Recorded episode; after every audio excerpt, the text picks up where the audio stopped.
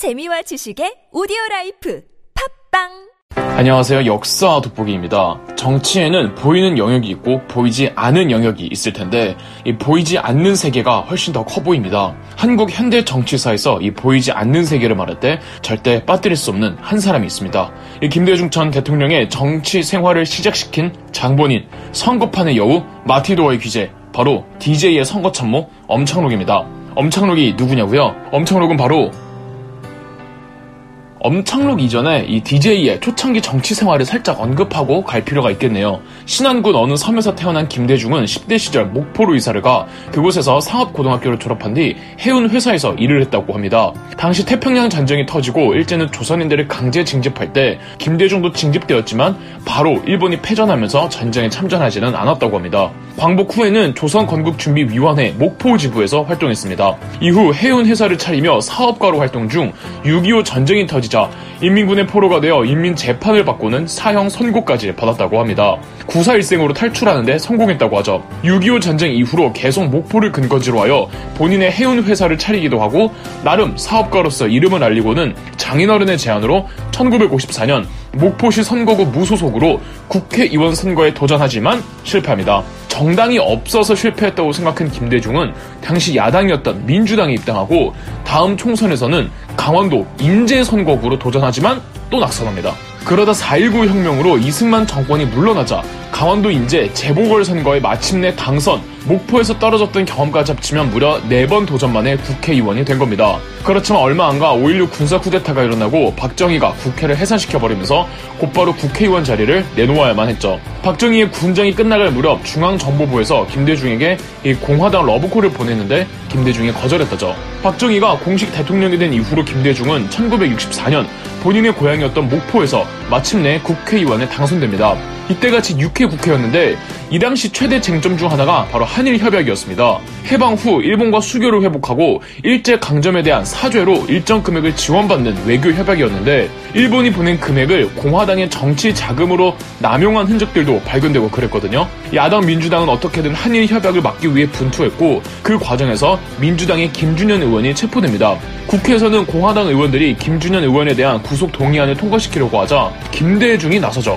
김대중은 그의 정치사에서 명장면으로 남는 필리버스터 5시간을 혼자서 감당해냅니다. 정확히는 5시간 19분이라고 합니다. 공화당이 막지 않았던 건 대충 한두 시간 하고 말 줄 알았던 겁니다. 참고로 김대중의 5시간 19분 필리버스터는 국회 최장 발언 시간으로 기네스북에 등재가 되기도 했답니다. 우리나라 최초의 필리버스터이기도 했고요. 이 일로 김대중은 민주당에서 일약 스타 정치인으로 부상했습니다. 1967년에는 박정희 공화당의 독재에 맞서기 위해서 기존의 야당이었던 민주당 계열 정당들과 공화당이 아닌 기타 보수 정당들이 다 합해서 신민당을 창당하게 이릅니다. 1967년 김대중은 신민당 소속으로 다시 한번 목포 선거구 총선에 도전 7대 국회의원에도 당선이 됩니다. 자, 이제 엄창록 이야기를 해야 할 것 같군요. 엄창록은 함경북도 경성 출신으로 한국 전쟁 이후 강원도 인제에서 지인을 도와 한양 약재상으로 사업을 시작합니다. 인재하니까 퍼즐이 맞춰지시죠? 한양 약재 사업을 하면서 본인의 사업을 도와준 한 분의 소개로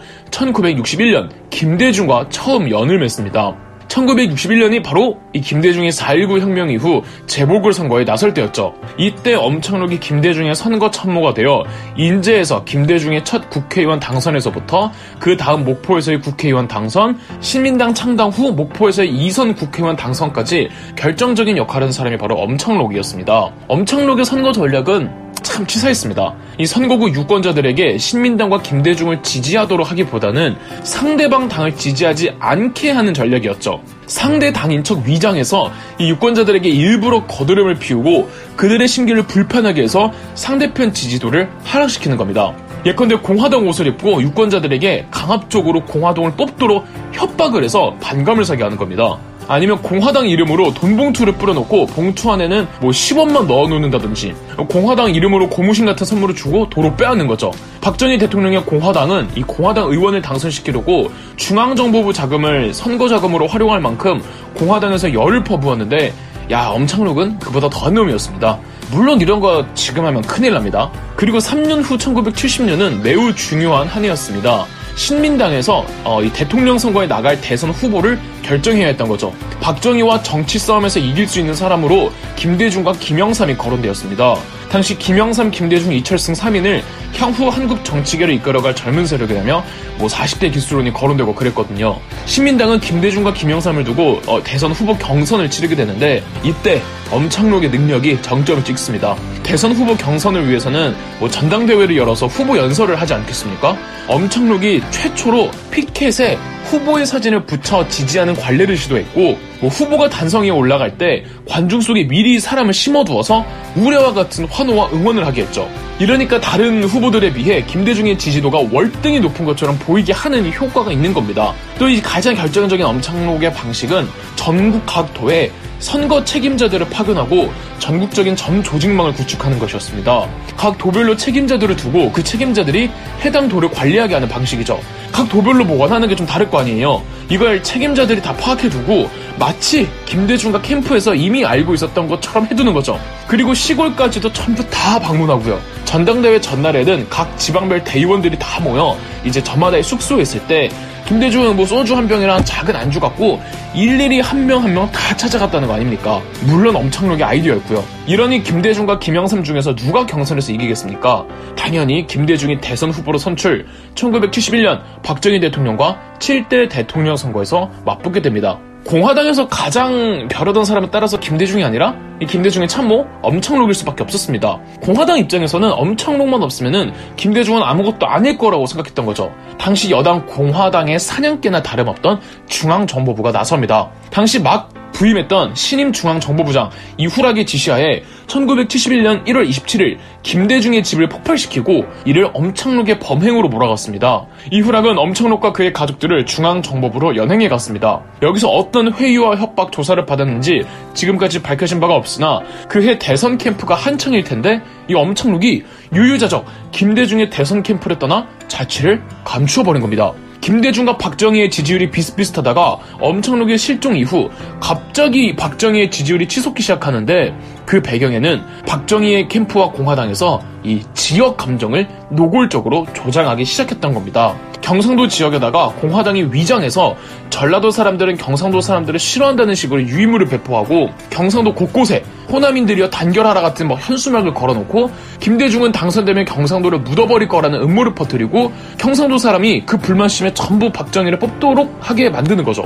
방법이 너무 엄청록 방식 아닌가요? 그래서 김대중 캠프에서는 엄청록이 박정희의 공화당으로 넘어갔다고 거의 확신하고 있었습니다. 실제 엄청록이 신민당 참모로 있었을 당시에 지역주의를 조장해서 전라도 표심을 가지고 오자며 전라도가 차별받는 느낌을 강하게 선전하자고 말한 적이 있기 때문이죠. 아마 이후락한테 체포됐을 당시에 무슨 이유에서인지 포섭됐을 것으로 추정이 됩니다. 그 결과 7대 대통령 선거에서도 박정희가 당선이 됩니다. 박정희 당선 후 실종되었던 엄청록이 나타납니다. 엄청록은 절대 박정희에게 붙지 않았다고 했으나 이후로 김대중을 피해 다녔다고 하죠. 알게 모르게 엄청나게 만들어 놓았던 선거의 관례가 지금까지도 이어지고 있죠. 대표적으로 지역 감정도 이게 정치권에서 의도적으로 조작한 것이고요. 영화 대사처럼 엄청록은 언제 끝날지도 모르는 싸움을 인위적으로 붙여놓고 표를 얻은 것이니까요. 영화에서 이후락 중앙정보부장이 이게 지역 감정이 의도적인 조작이었음이 밝혀지면 더 큰일 날 것이라고 하자 엄청록은 지역 감정을 부추기면은 대중들은 서로를 물어뜯기 바쁠 거라며 안심하라고 하죠.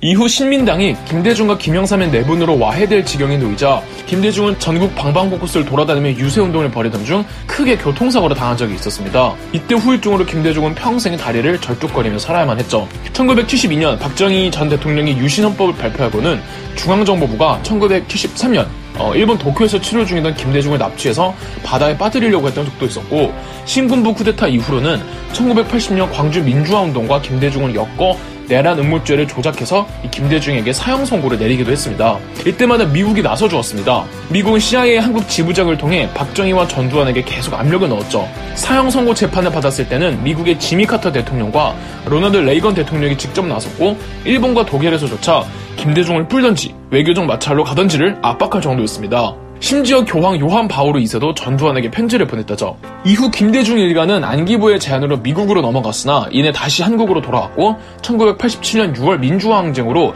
전두환 대통령이 직선제를 약속하면서 바야흐로 군부 독재가 끝이 났습니다. 13대 대통령 선거에서 여당에서는 이 노태우가 출마를 하기는 했지만 노태우에 대한 지지도는 바닥인 상황. 그런데 야당에서 경선 후보를 두고 김영삼과 김대중이 단일화를 하지 못했죠. 지지도가 불안했던 노태우는 한편 선거 자문을 위해 찾아간 사람이 있었으니 바로 엄청록이었습니다. 엄청록은 뾰족한 해결책을 주지는 않았지만 김영삼과 김대중이 같이 나온다고 하니 별 노력을 안 해도 노태우가 당선되리란 말을 해주었고 이는 실현이 되었습니다. 노태우 당선 후 1988년 엄청록은 숨을 거두었다고 합니다. 다음 대선에서도 김대중은 김영삼을 이기지 못했고 1993년 김영삼이 14대 대통령으로 당선되었죠. 그러나 IMF 사태로 김영삼에 대한 지지도는 곤두박질한 상황. 여기에 김대중은 김영삼에게 등을 돌린 보수 진영 정치인들과도 좋은 관계를 유지해갔죠.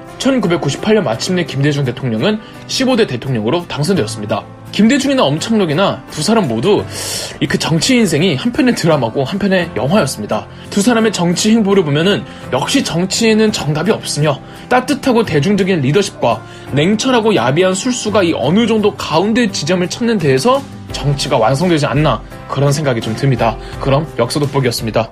영상 재미있으셨다면 구독과 좋아요, 알림 설정까지 해주시면 감사드리겠습니다.